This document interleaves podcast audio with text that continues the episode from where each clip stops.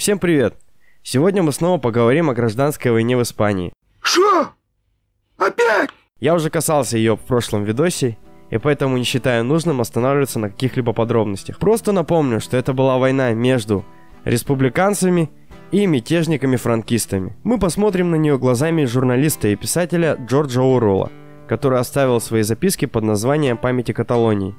Он прибыл в Барселону в декабре 1936 года в качестве журналиста. Однако он, будучи по убеждениям социалистом, записался в ополчение партии ПОУМ, рабочей партии марксистского единства. Стоит сразу сказать, что в то время у партий, воевавших на стороне республики, были свои отряды ополчения. Он описывает Барселону того времени как довольно необычный город, ведь в нем установилась власть рабочих, Люди ходят в простой незамысловатой одежде, обращаются друг к другу товарищ. Повсюду на зданиях висели красные знамена и плакаты, и даже официанты не брали чаевые. Теперь это запрещалось. Всюду сносились церкви, обобществлялись здания и автомобили.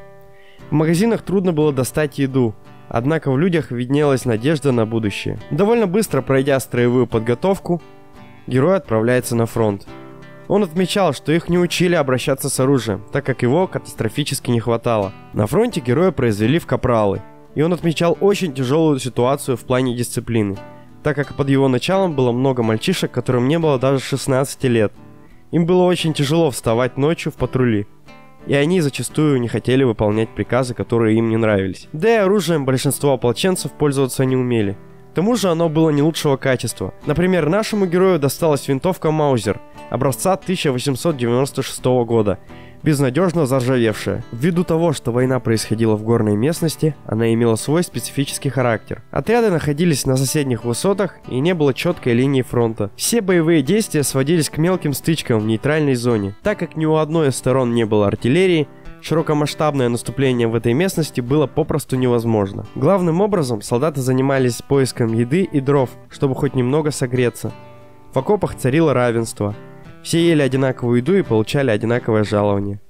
Как говорил Оруэлл, вы могли похлопать офицера по плечу, когда он ел вместе с вами. Среди иностранцев, служивших в ополчении, Оруэлл упоминает американцев, немцев, итальянцев и англичан. Многие поступали в ополчение из идейных соображений, так как имели левые взгляды. Ввиду плохой подготовки, ополченцы зачастую наносили ранения сами себе. Нашему герою приходилось учить их чистить и разбирать свое оружие. Смазывали оружие чем придется, иногда оливковым маслом или даже салом. Но несмотря на все недостатки ополчения, автор отмечал, что именно оно смогло в критический момент удержать фронт, так как у республики не было своей регулярной армии. В апреле, прибыв в Барселону на отдых, Оруэлл заметил, что город сильно изменился. На улицах города стало видно имущественное расслоение, правительство начало формирование новой полиции, и даже официанты стали вести себя как раньше, подобострастно упрашивая чаевые усилилась грызня между партиями.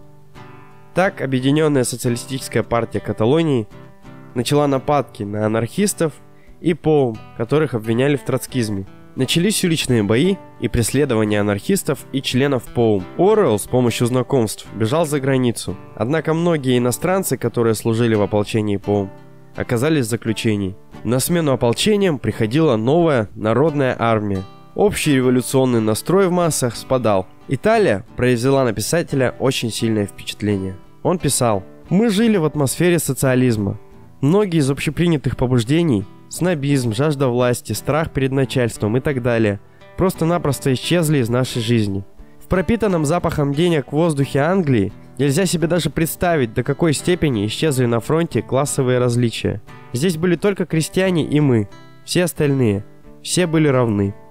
Ну и в завершение хочу сказать, что очень рекомендую к прочтению данную книгу. А особенно тем, кто интересуется, что же происходило на фронте с республиканской стороны.